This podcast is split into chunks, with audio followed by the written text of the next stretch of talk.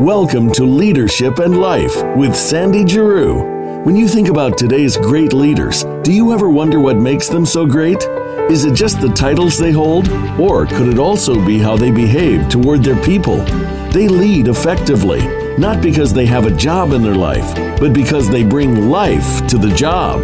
By following their examples, you can do the same. Now, here is your host, Sandy Giroux. Welcome, and thank you for joining us on Leadership and Life, the show that helps you master effective leadership skills and habits, not only in the workplace, but in your everyday life as well. I'm your host, Sandy Giroux, and I'm so glad you're here. Now, last week we talked about Wow Place rule number one a Wow Place is safe not OSHA safe so people don't break their necks, but emotionally safe so we don't break their spirits. In other words, leaders must set the stage for team members to feel safe to engage, contribute, and share their ideas in order to truly partner with them and create success for both parties as well as the organization. And we've all heard that one of the main characteristics of great leaders is that they surround themselves with great people because they know they can't do or know it all. And then they actually listen to the people they hire and utilize their knowledge, expertise, and advice to create higher levels of growth and prosperity for everyone in the organization. What a concept. well, this week, I have two exciting guests on the show who personify this concept perfectly and demonstrate the incredible power of a strategic partnership between an engaging and engaged leader and an incredible team member who is committed to helping everyone succeed. So let me tell you a little bit about them and then bring them on to share with you. Lucy Brazier is the CEO of Marcham Publishing, a specialist publisher of Executive Secretary Magazine, which is a global training magazine based in the UK and dedicated to the professional development needs of senior and aspiring administrative professionals. In fact, Lucy is the world's leading authority in the administrative professional industry, and her passion is for the assistant role to be truly recognized as the business partnership that champions the individual and the company and the people they work with. And every leader needs that. Now, Lucy has trained, presented, and chaired in over 40 countries at more than 400 events, but she's also been a publisher and events organizer for 28 years and has previously managed a team based in Singapore, New York, Germany, and London, responsible for 13 magazines, 12 international conferences, awards, trade show attendance, and marketing. Now, Lucy is a powerhouse leader, and she knows how to engage her people and bring out the best in them. Which brings me to my second guest today, Matthew Want, who is Lucy's personal assistant and an integral part of the team, organizing events in the UK, Dubai, South Africa, New Zealand, Washington, D.C., and soon to be Australia. Now, Matthew's career achievements range from being ranked, get this, number three out of 250 on the Eventopedia PA Power List in 2016 to being featured in articles in Exceptional EA and Eventopedia throughout 2015. He's also been profiled in several publications and was nominated for the Excellence Award at EUMA in 2014 and for the London PA Awards in 2016. Matthew is an exceptional male assistant in a female dominated industry and a true strategic partner to Lucy. He's also a role model who's leading the way for all male assistants by demonstrating his drive, passion, and enthusiasm for this role. Now, I've worked closely with Lucy and Matthew, and that's why I wanted to interview them for this show. Lucy is an incredible inspiration and leader, and Matthew is so committed to creating an exceptional experience, a wow experience for everyone around him, and so organized that he did not miss a beat, handling everything I needed with ease and grace from across the world when I had the privilege of being invited to speak at one of their events in London. So, let me just get right to them and say thank you, Lucy and Matthew, for joining me here today. So delighted to be here. Thank you so much, Sandy. Oh, my pleasure. Uh, now, now that we've let our listeners know a little bit about you formally, I'd love to ask both of you how you two met and decided to work together. And let's start with Lucy. I mean, every leader dreams of hiring that ideal person who will be your right hand person that will allow you to focus on doing what you do best. So, how did you meet and hire Matthew? And to help the leaders in our audience recognize what you recognized in him, what helped you to know that he was the right fit for you and your organization? Well, um, Matthew actually initially was working um, as um, an assistant in a gardening centre, and he was very, very young when I first came across him.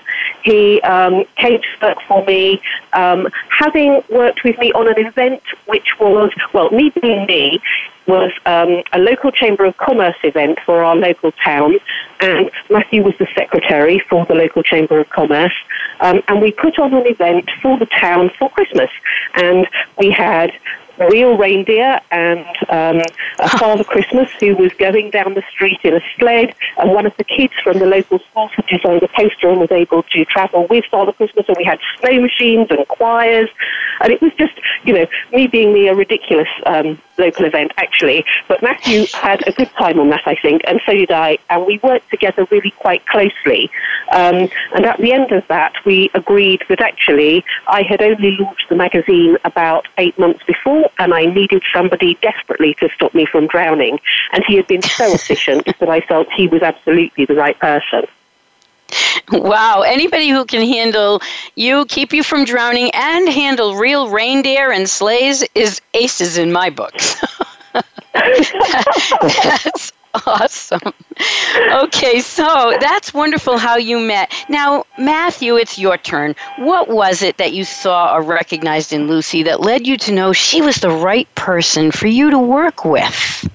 Well, when I first met Lucy, I could see her drive and her passion straight away. That was very clear. Um, as Lucy just said, you know, we took a small a small event that had a couple of hundred people, and with Lucy's input and organisational skills, we transformed it into an event with real reindeer, with Santa going up and down the street, with snow machines, and we managed to have about six to eight thousand people there on the evening. So it was significantly bigger compared to what it used to be, and it, just from seeing Lucy, the spark in Lucy and what she'd done with the magazine so far, and what her aim and goal was to push forward to have the events around the world, you know, to reach reach areas within the world that we didn't know had assistance. Uh, to have that ambition and that passion when she'd only had the magazine for eight months was such a great light to me. It made me see what else was out there and what the possibilities were and believe in Lucy that she could do it. Wow. So that spark, that drive, that passion. You know, I've read articles and seen things all over the place that one of the most important factors in an authentic leader is that drive and that passion and the ability to translate that passion from yourself to other people. So it sounds like Lucy does a great job of doing that and really was able to help you translate that to a passion for yourself as well. So, uh, what I really wanted to also ask you was you know, that's what brought you together. But a lot of people are attracted to each other as, as you know workers together as strategic partners and attracted to a business. But then something happens when they get there and they don't stay together. But you and lucy i'm not sure how long you've been together but i'd love for you to tell us that and tell us how you manage to stay so passionate about what you do. How lucy do you inspire matthew and everybody on your team? Because i've met other members of your team team and everyone is just as engaged as you are. How do you keep that spark going and keep them inspired to reach higher? And, you know, what's your secret for being the great, inspiring leader that keeps people engaged? Bless you, Sandy. I very much feel that um, I have a vision for where I want this marketplace to go, and I hope that I communicate that really well. Um, I think that my team really understand exactly what I'm trying to do and where there is um, a gap in the market and things that need to be recognized, you know.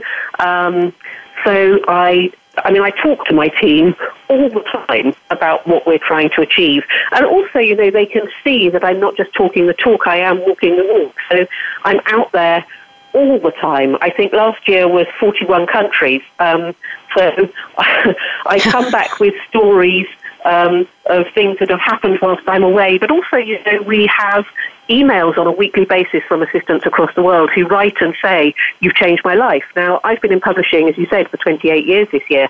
I've never had that on any other publication.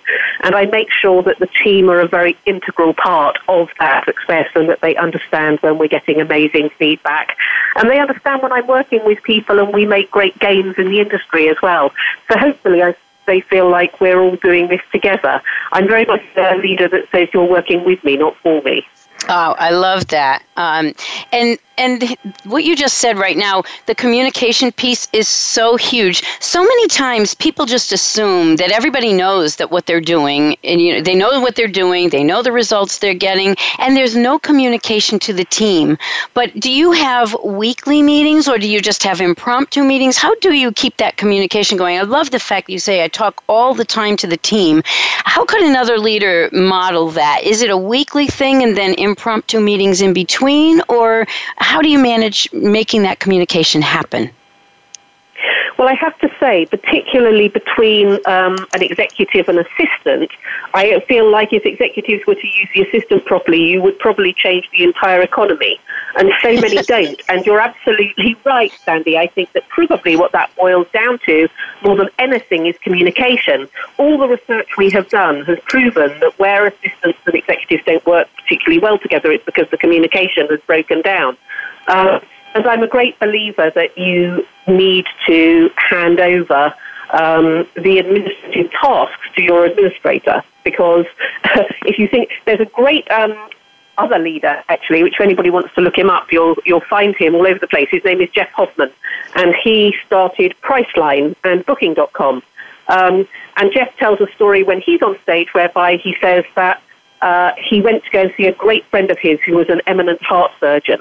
And when he um, walked in, his friend was doing his calendar, and he said to him, "What are you doing?" And his friend said, "Well, I'm doing my calendar." And he said, "But aren't you worth five hundred dollars an hour?"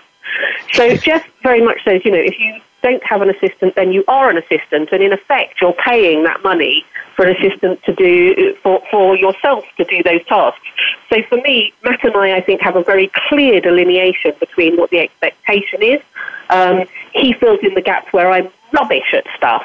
And we talk, well, we probably have a meeting once a week that's an hour to two hours, depending on what project we've got going on and how much um, information I need to get from him and vice versa. But we touch base every single day, just for 10 minutes, that he's got everything prioritized so that when we're chatting, he's able to say, and what's happening with this, and how do you feel about this, and I've got this email, how do you want me to answer it? So that actually, by doing that 10 minutes, he's then able to get on with his job and has, um, you know, the autonomy to go and make decisions on the bits of the work that are his. And that way you end up, I think, if you're treating every member of the team um, like they have their own role and they have the autonomy to do it, with a team of people who are managers and who do have faith in what they're doing. And I think that breeds contentment and people being able to do their jobs without looking over their shoulder. That's wonderful. And you know what? That format, the 10 minutes a day, and just really keeping in, in touch with your assistant. I hear so many leaders talk about the fact that they really they don't say it in so many words, but you can hear that they don't value or utilize their assistant to the fullest extent that they could. And they're really missing out. I mean, I did a program recently where one of the assistants told me that she has a boss who has an open door policy, which is fabulous. We all want an open door policy and be able to talk to our leaders. But this man's open door policy was such that he had people coming to him. They were planning an event. They had t shirts that they were ordering for everybody who was going to be at the event, every employee. And the employees, rather than going to the assistant, were coming to the leader and saying, Hey, do you have any medium blue t shirts? You know, can I have a medium one? Can you look for a small one for me? I'm sitting there saying, How in the world do you lead when you're looking for t shirts? And and this now, it, it, isn't it crazy? This now is now for Matt because here is what I hear from the assistants, and I want to hear from you. How do you get the gumption to push back on something like that? So many assistants I talk to are really timid. I'm the assistant. I'm the you know the subordinate. I can't speak back to them. I can't talk back. I can't do anything like that. So Matt, how do you have the self confidence, and where do you see gaps? And things that Lucy might not even recognize, how do you bring them forward to her in a diplomatic way to say, hey, Lucy, I think that we might have an opportunity for improvement here? So, Matthew, I, I don't know, do you prefer Matt or Matthew, by the way? I've always called you Matthew, but do you like either way? I don't mind either way. I'm happy either way. Um, okay. yeah, I don't mind either way. That's fine. Okay. Well, can you just tell us real briefly? We'll start this conversation and then we're going to break for um, a short message. But tell us how you recognize those gaps and then how do you bring them to Lucy's attention if she's not seeing it? I think it's all about seeing the overall plan of what you're doing. I think a lot of people just see the start and the end, and obviously there's so many bits in between. Um, it's something that over time I've got better at, and I think as you do a project more often, you tend to pick up what needs doing in between and what hasn't been done. And it's finding the minuscule details, like, for example, with our uh, events that we do around the world. It's about all the details in between, the small things that, that put together the event. And I know that if I go to Lucy, and, and one thing that works really well with the assistants that we speak to is is not necessarily about it, what it's going to save you time. It's also it's going to save your executive time. So if you go to your executive and you say, "Look, I found this plan." Uh, found this idea, it's going to save us X amount of money and it's going to save you X amount of time.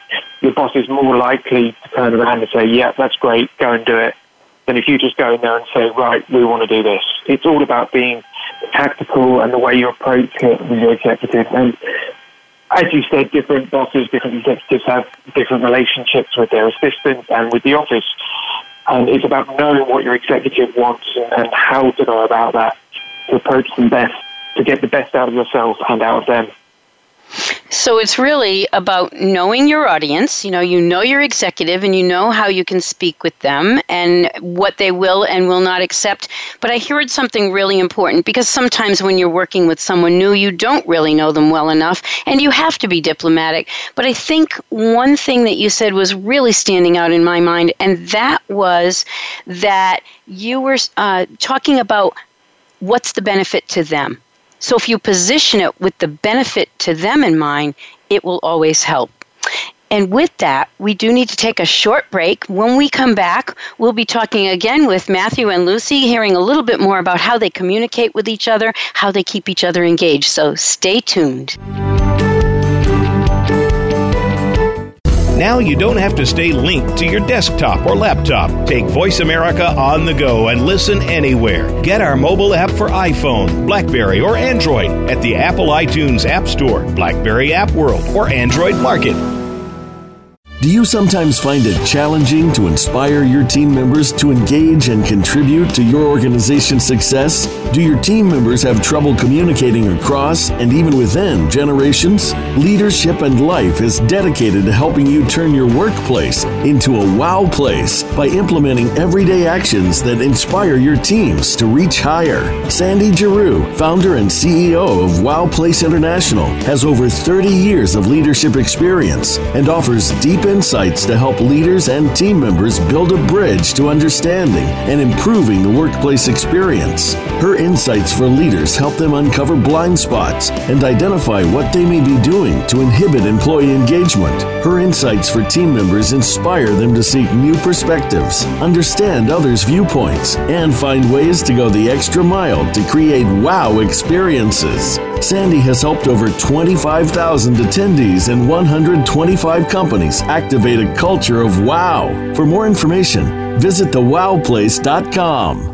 The Voice America Live Events channel is here now to showcase your corporate, individual, or organization's live event. Visit voiceamerica.com forward slash live events to see all of our past live events and find out more. Whether it's a multi day conference, special speaker, or single day event, we've got everything to make your event a success. We can do a few hours or a few days. For more information about taking your event to the next level, call Jeff Spinard at 480 294 6417 or email info at voiceamerica.com. Again, that's Jeff Spinard at 480-294-6417 or send us an email to info at voiceamerica.com. Voice America is where you are and where you want to be. Join us around the globe as we broadcast live from some of the most interesting events available. Don't forget to view all our live events, including on-demand access to past events that you may have missed by visiting voiceamerica.com forward slash live events. Find out what's happening on the Voice America Talk Radio Network by keeping up with us on Twitter. You can find us at Voice America TRN.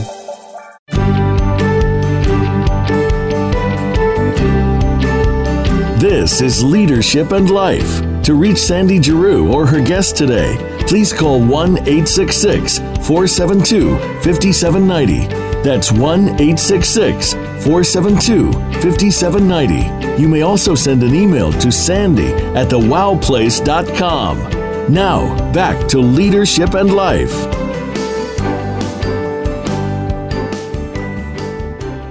Welcome back to Leadership and Life. I'm Sandy Giroux, and I'm here with my two guests from the UK, Lucy Brazier and Matthew Want, who have a powerhouse strategic business partnership. Before we went on break, Matthew was talking to us about how he actually brings things to Lucy as his executive to try to help her be able to focus on what she does best and to help her recognize when there might be some things that she's overlooking. Now I'd like to toss it to Lucy, who's going to tell us how she communicates best with Matt and how she loves the way that he positions it for her. So, Lucy, explain a little bit more about that communication between you and Matt and how you two stay so engaged with each other to be able to create that partnership. Yes, well, I think what Matt said about um, positioning stuff so that it is for the business is so important.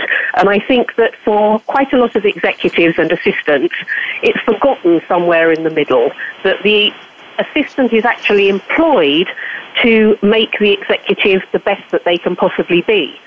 And they are employed by the business to do that. They're not employed by the executive. So to me, when Matt brings stuff to me and says, if we do this, this is going to save us this amount of money, or I think this process that we're doing is taking far too long and I've got a better idea around how we do that, or um, this thing that we've got going on um, at the event is great, but actually I've been thinking about ways that we could do that more efficiently. All of that drops directly to the bottom line if I follow it through. Um, and I think quite often executives don't know how to manage their assistants. We forget that the average um, age manager gets management training is 42. So that's a whole heap of senior management walking around who have no clue what they're doing at all. And as far as the assistant is concerned, anyway. Um, and actually, you know, it's. Um, it's down to the assistant to train them how to use them. I know certainly there was there's an amazing assistant by the name of Florence Katono who um, is out of Uganda, but she has won the global award for the best assistant in the world. And certainly at the Bank of Uganda, where she is, you are only allowed to stay with your executive for two years, because after that you move on to somebody who hasn't any experience of um, manage, of working with an assistant, and you train the new executive how to use the assistant properly. So that if you think about it, that kind of spiders out across the organisation. And it makes absolute sense because certainly I remember the very first assistant I ever had, you know, I was delighted to be given her, but it was very much a status symbol. I had no clue how to use her at all.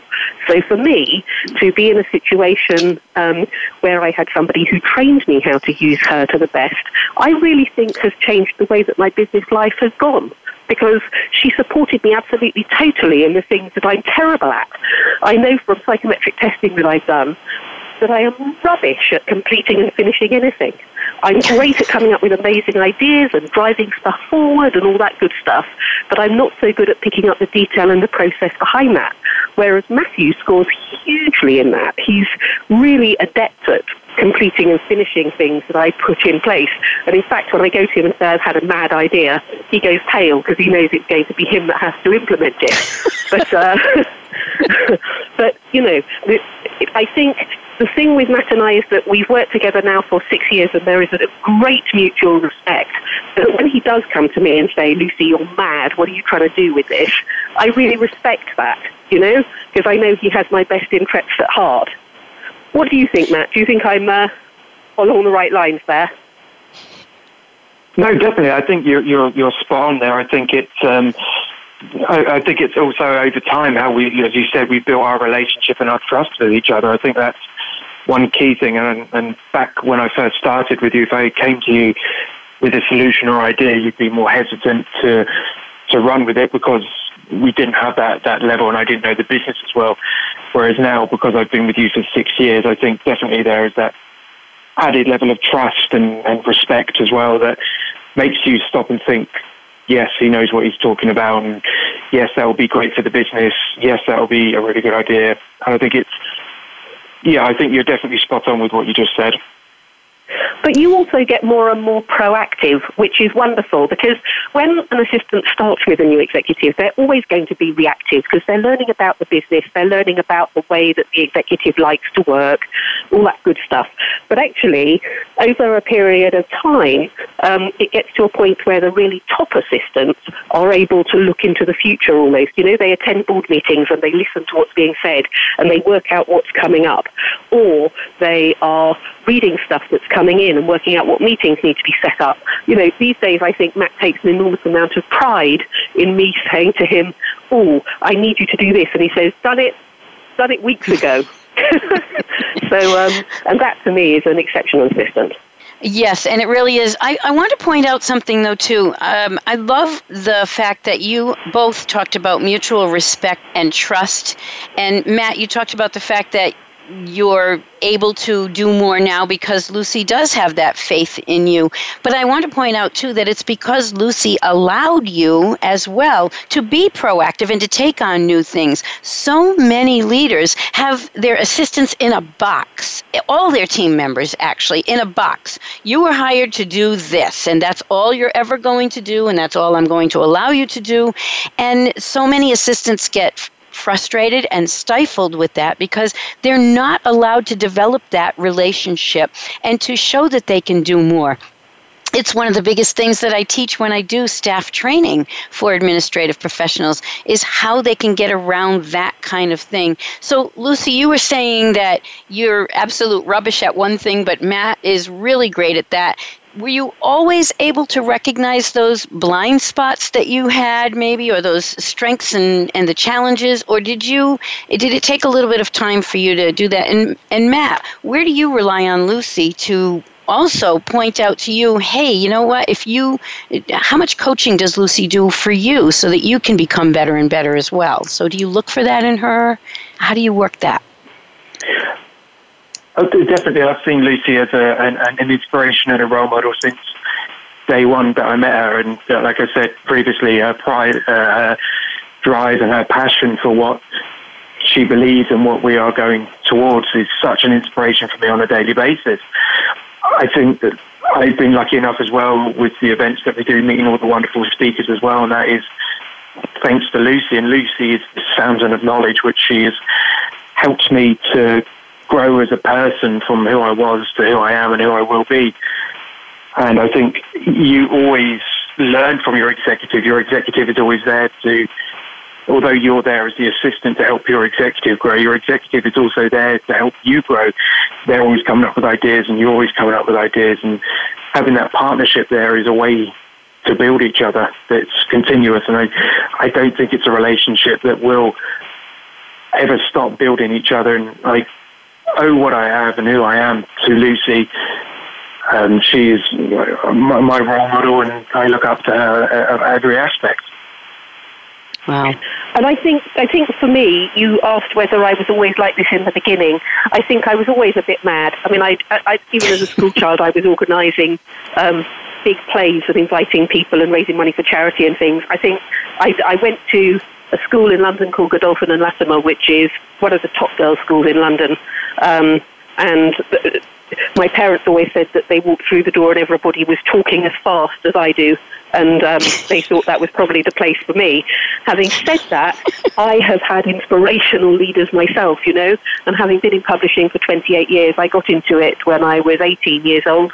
And I've had some amazing executives who really, really developed me and put time into tying me down to being the best that I could be as well. So one in particular I um, can mention is a guy called Jim Hay, who was like the grand old man of publishing when I first became a publisher, and he sat there and took the time to really talk me through things. And one of the first things he said to me was, You know, Lucy, you're going to be an amazing publisher when you don't just look at the positive.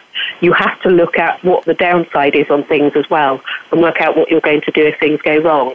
And that was a great piece of advice. And the other thing that he said to me was, When you walk into an event as a publisher, you should have at least a dozen people come and say hello Lucy because they know who you are because you're at the center of that marketplace. And when you've done that, that you know you get it—you've got it right. Now with this magazine pretty much anywhere I walk in in the world I have people coming and saying I know you. I can't believe you're here. I can't believe I'm meeting you which is bizarre but really very wonderful. So Jim Hay very much um, in his time built me as a publisher and got me to the stage that I am, which allowed me when I started my own thing to really get to grips with it. But I think it was also very good for me that before Matt came on board for those eight months, I'd been used to managing 80 people and 13 magazines and sitting there in a meeting in the morning and saying to everybody, right, you need to go and do this today, you need to go and do that today, and delegating everything. And when I started this magazine, I worked from home and I had to do all of it. So it was very good for me to have to go back to the beginning and to um, re-educate myself actually on completing and finishing things. But I was very, very delighted when Matt came on board and I was able to pass that bit over to him, I have to say.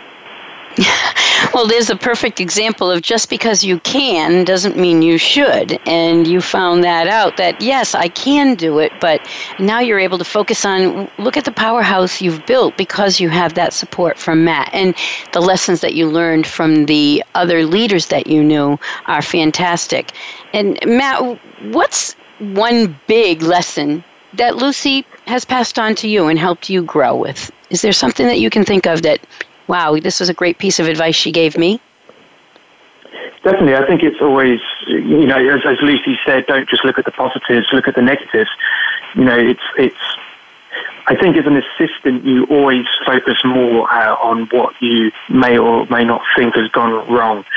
And it can be quite a lonely role, and it does, it does get, it can be quite tough at times. But I think one thing Lucy's taught me, and that she teaches the assistants around the world, is that you are great at what you do and don't always solely focus on the negative stuff. You know, the, amount of stuff, and Lucy teaches in her sessions, the amount of stuff you do as an assistant on a daily basis that you don't recognize that you do every day that helps your executive and your team is so inspirational and amazing that when something bad happens, that's all you seem to focus on. You don't seem to focus on what is right and what you do correctly and that seems to be a trait of just about everybody I know, isn't it? We we're so hard on ourselves. We do one thing wrong and we beat ourselves up mercilessly. I know even as a speaker when I see the evaluations, there can be 500 people in the audience and 499 loved what I had to say and one didn't. And what do I focus on? The one comment that wasn't positive. And I hear this so many so many times from my colleagues colleagues as well. So uh, I think that as assistants as well, we undervalue everything that we do. When I was an assistant, which I started out in my early career doing, and I have over 20 years doing that, I always undervalued what I did. And I hear this not just from assistants, but also from leaders that if I do it, it can't be that special. I, you just take it for granted because I'm doing something a particular way or a certain way. Well, it must be nothing. It, it must be just, you know, ordinary, nothing out of the box. But I tell people listen, when somebody sees something that you do, and they say to you, Wow, I didn't know you could do that, or I didn't know you could do that that way. Bingo! Right there is something that you should be recognizing as, whoa, maybe that's not what everybody does, and maybe there is something. And that's how I add more value. That's how I can recognize how I add more value. I always talk about team members and tell them don't be just indispensable, be invaluable. There is a big difference. The position is indispensable, but what you do and how you do it, the person who fills that position is the one who adds value all the time. And it sounds, Lucy and Matt, like you've recognized the value that you each add to each other, not just the job. And I love hearing that. So, how do you guys, you know, you, you work very well together, but it also sounds like you have a lot of fun with each other. And I saw you when I was in London, and you sure know how to have fun. So, Matt, what's the most fun thing about Lucy that you love working with her for? I love how that uh, no matter what, what the situation is, you know, it, it's uh, Lucy has a saying that you know if it's not, it's not the end. You know, if something goes wrong, there's always a way to fix it. I think it's just how, I mean, you get some executives, we've, we've heard cases around the world where if something goes wrong, their executive will basically shout at them and just, you know, go at them. I love what with Lucy that if something does go wrong, you know, we, we look at ways that we can fix instead of focusing on what's gone wrong. And it's great to have that. I think because we had that friendship before I started working with Lucy, I think that added another layer to the, the relationship, the trust, the respect that's, that's built up over time. And we still do have that friendship um, inside and outside of the workplace. And I think that's key to any executive assistant relationship is having that level of friendship as well. Because if you don't get on with your executive, then it's not going to work at all, no matter how, how hard you try. I love that. And and you hear so many times though that leaders can't be friends with their team members. And we know that there are exceptional situations where that is just not true. How do you is there a line that you walk that you just make sure look, you know, we're friends but we're not, you know, intimate we're how do we how do we do that how do you manage that friendship and that line between work because i, I hear so many people say I, I can't work with my friends or for my friends because i can't be tough with them when i need to be so how do you walk that line matt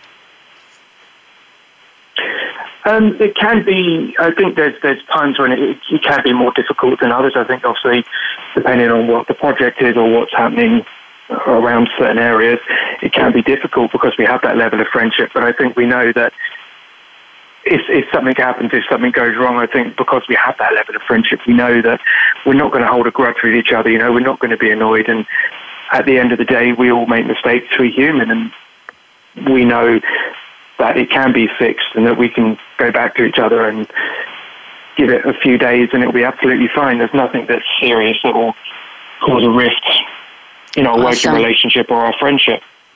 Wow, I love that. And when we come back, Lucy, I'd love to hear. We're going to take a quick break right now, and I'd love to hear your take on that as well, Lucy, because you obviously have made that work where so many leaders and their partners are not able to make it work. So stay tuned. We're going to be back in a few minutes.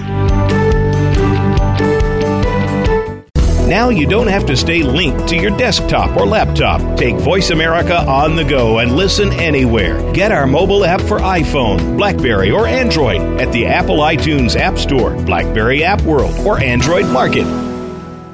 Do you sometimes find it challenging to inspire your team members to engage and contribute to your organization's success? Do your team members have trouble communicating across and even within generations? Leadership and Life is dedicated to helping you turn your workplace into a wow place by implementing everyday actions that inspire your teams to reach higher. Sandy Giroux, founder and CEO of Wow Place International, has over 30 years of leadership experience and offers deep insights to help leaders and team members build a bridge to understanding and improving the workplace experience. Her insights for leaders help them uncover blind spots and identify what they may be doing to inhibit employee engagement. Her insights for team members inspire them to seek new perspectives, understand others' viewpoints, and find ways to go the extra mile to create wow experiences. Sandy has helped over 25,000 attendees and 125 companies activate a culture of wow.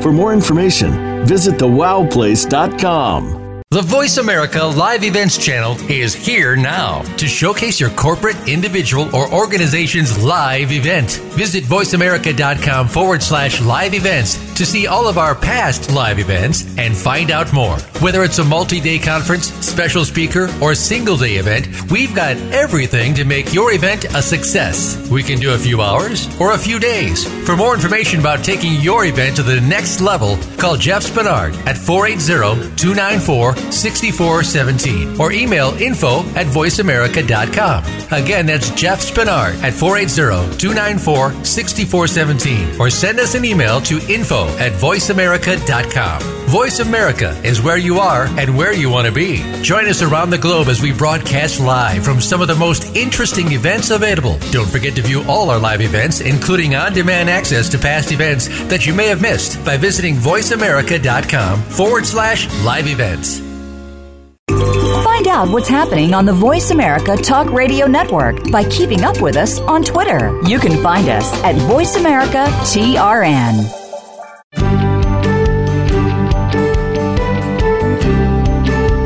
This is Leadership and Life. To reach Sandy Giroux or her guest today, please call 1 866 472 5790. That's 1 866 472 5790. You may also send an email to sandy at thewowplace.com.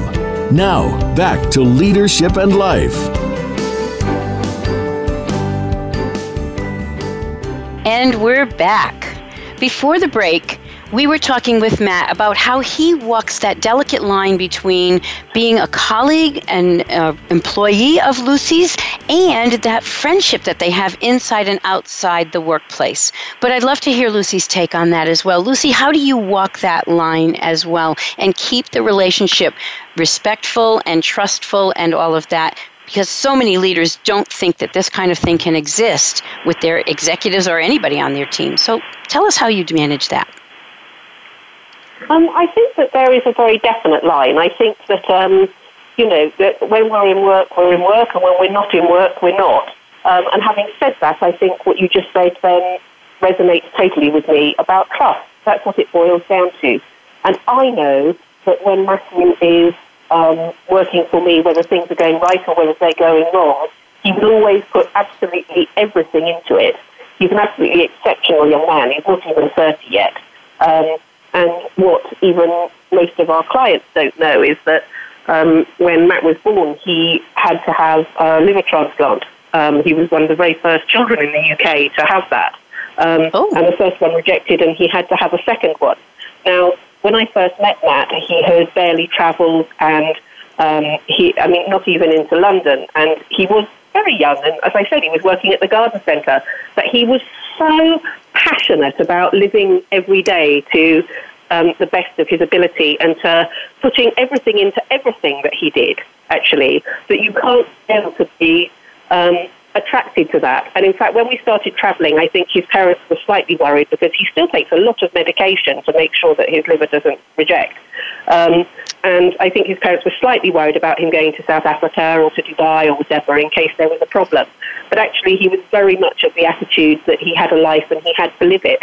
And that's what he puts into everything, every day. So to me, I know that if Matt is, um, if, there's, if there's an issue around something that he's doing, he will beat himself up always far more than I would, you know, because that's just his personality.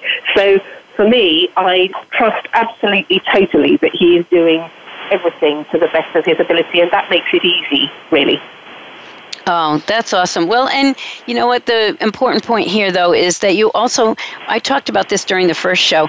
One of the things that we overlook is that we always just look at our team members as team members, employees. We don't look at them as people. We forget to look at them as people, but you have done a wonderful job of remembering that this is a person. It's a human being who is working with you. It's not a robot, it's not a computer. It's an actual living, breathing person who has a personality, who has passions, who wants to do things uh, to help their own lives as well as helping you. And by both of you keeping that in mind and keeping that friendship line there, I just love hearing what I'm hearing because it shows that the, the role models are there for leaders and their team members to be able to relate to each other on a human basis and still get the job done. And I would agree. Thank you. Yeah. And and speaking of role models, I wanted to throw one more thing back at Matt because Matt, we just mentioned briefly, you are a unique male in a female dominated industry. Talk to us about what attracted you to the industry and, and how you manage that and how you'd like to be a role model for other males. I absolutely think that part of the reason I came into this industry was because you look at this industry and you've got to have certain personality traits. You've got to be quite caring. You've got to be respectful. You've got to have that level of trust. And if you look at other industries that are predominantly female, they have the same characteristics. You know, you look at uh, child carers or nurses, and they all contain those those traits. You know, they're caring, they're respectful, they're trustworthy. I think that one thing that it's definitely resounding within the industry nowadays is that more men are coming into the industry, and it's being seen more as a career by men than just a job. Um, just a quick backstory uh, in the UK, um, why it is predominantly women. Uh, back in World War One, it used to be the men who used to do the administrative tasks. Um, World War One hit, and they all got shipped out to war, so the women took over. And ever since then, it's just kind of stuck. But as time has progressed, more men are getting into the industry, which is wonderful. I've met some amazing men around the world who are prominent role models within this industry as well. And I hope to meet more as my role progresses and we travel more around the world. Well, I think you're leading the way. You're definitely paving the way for other men to come into this industry, and I think it's wonderful. Uh, there are so many different personality types Thank out you. there that men and women need to be able to interact with each other in many different ways, and this is a wonderful way for you to be able to support your executive, and uh, you can just see it. You can see it with what you do with Lucy and the respect that you have for each other. So I think it's awesome. And uh, if I were a male, I'd definitely be looking closely at you as a role model. Now I'm a female and I'm looking at you as a role model. I don't have to be a male. I'm looking at you as a role model anyway. now this brings us to the part of our show where we talk about our human connections because the work is hard, the hours can be long, but you have to be able to connect on a human level. So for the last 10 minutes of the show, I'd like to talk about food and my one of my favorite topics. I'm Italian and as a full-blooded Italian, I think it's my duty to bring food into everything I do. So I wanted to ask you as well. I share recipes each week and I wanted to get recipes from each of you you. I've asked you each about your favorite foods, and you have me drooling over here with the recipes you've been sharing and talking about. So, who wants to go first and share your favorite foods? And I will be posting the recipes up on the show. So, look for the show links, and you'll be able to see my recipe as well as Lucy's and Matthew's. So, who wants to go first with their recipe?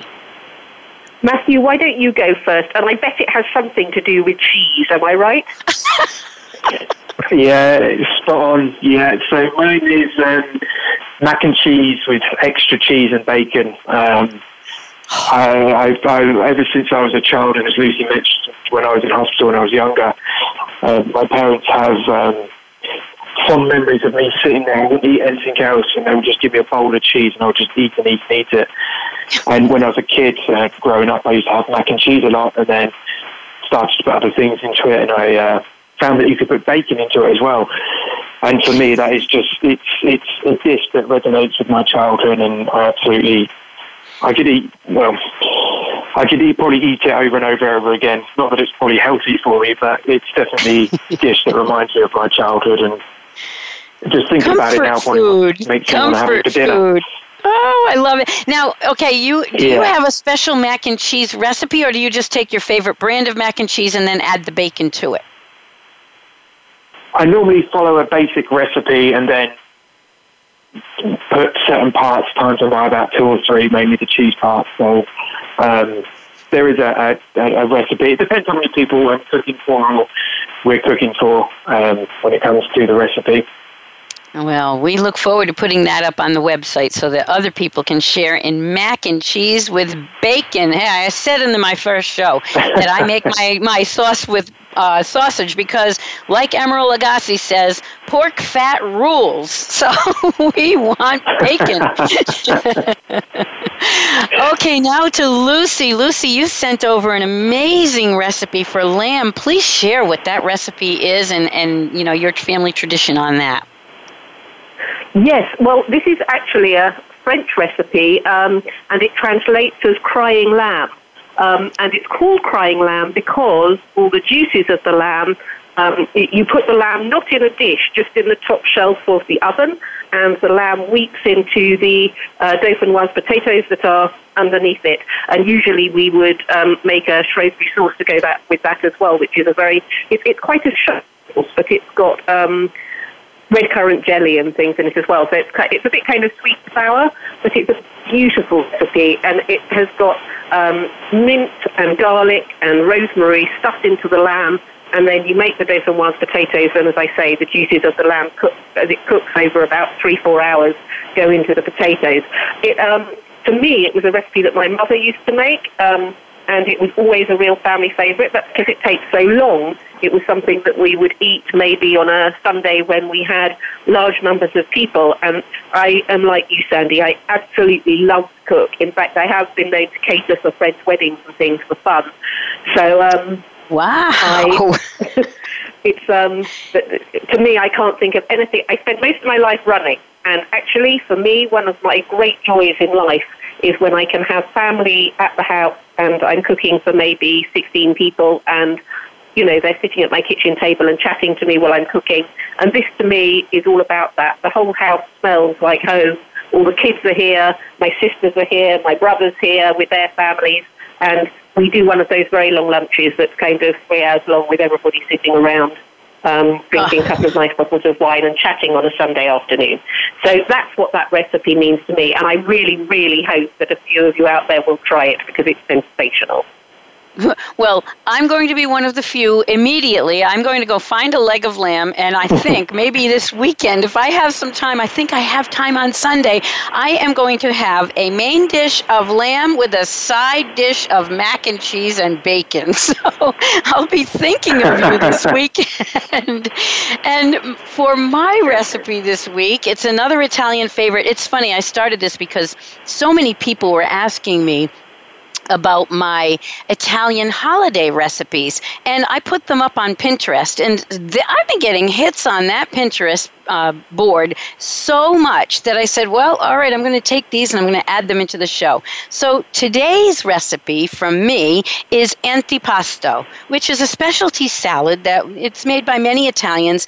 It contains escarole, which is a whole different kind of lettuce. Now you can use romaine, but we use escarole, and you don't use the outside tough leaves. You have to use the inside very tender yellow leaves. It's delicious. And then we put all kinds of Italian meat meats and cheeses and olives and pepperoncini, you know, those little Greek salad peppers. They call them Greek, but we use them in, in Italy. And then you coat it with a little olive oil. And now, antipasto usually means after the pasta. So we normally eat our salads, any salad, after our meal. Some of my friends have commented on that when they see me, the salad is sitting there and I'll put it aside and I'll eat my meal and then I'll eat the salad afterwards. And they laugh at me and I say, well, that's just the way we ate it in our house because it's after the pasta course. But on holidays, we have so many courses. We start with some soup, which you'll hear about in another episode of the show, and it's called the Italian wedding soup, but we call it escarole soup. And there's where you use the outside, less tender leaves of the escarole. So the inside is made for the salad, and the outside goes into the soup. And that's what we do. So we have our antipasto on holidays because we have about nine or ten courses that we go through. We have that second. But you can find all of the recipes on the show. Um, uh, on this show on the show page, and you can go to the links that say recipes included each week. In fact, you'll get all of them because it will bring you to a page on my website where I share all the recipes from the show. So, as we begin to close out real quickly, just maybe a 30 second snippet. What is the best thing that you can share with a leader, Lucy? What is your best tip? Communication, communication, communication. I can't stress it enough. It's about making sure that your employees feel valued. It's about making it clear what your vision is. It's about making sure that they understand what their daily tasks are or um, what projects are out there and what you expect from them, as opposed to just giving them things to do and them not understanding expectations. Just mm. keep sharing exactly what it is that you need with them so that they can buy into your vision and run with it alongside you. Awesome. And the most engaged employees are, know, are those who know exactly what to do and feel empowered to do it. And how about you, and Matt? where they're headed. Uh, yes, right. Because if you don't know where you're going, how are you ever going to get there? And how can you help your, hmm. your people get there if they don't know?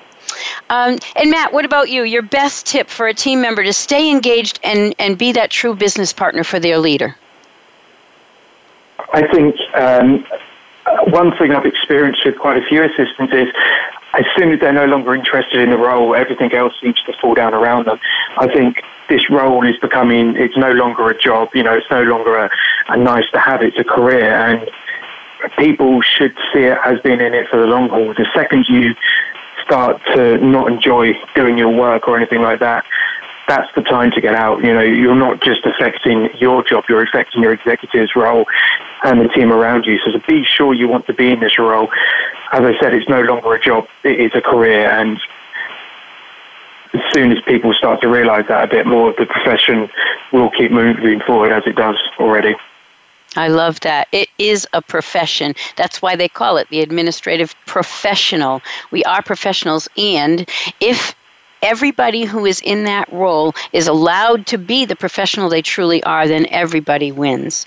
Well, I just want to say thank you again so much, Lucy, Matt. I have enjoyed this so much. I know our listeners are going to get a tremendous amount of knowledge and fun out of what we did today. Now, please join me next week listeners, when we'll be diving into Wow Place rule number two, which is that a Wow Place is respectful. We'll be exploring the first rule of respect, which is to always go first, because effective leaders don't demand respect due to titles and power. They command it through everything they say and everything they do. In other words, they earn it. So I'm Sandy Giroux, and I look forward to being with you on the next episode of Leadership and Life.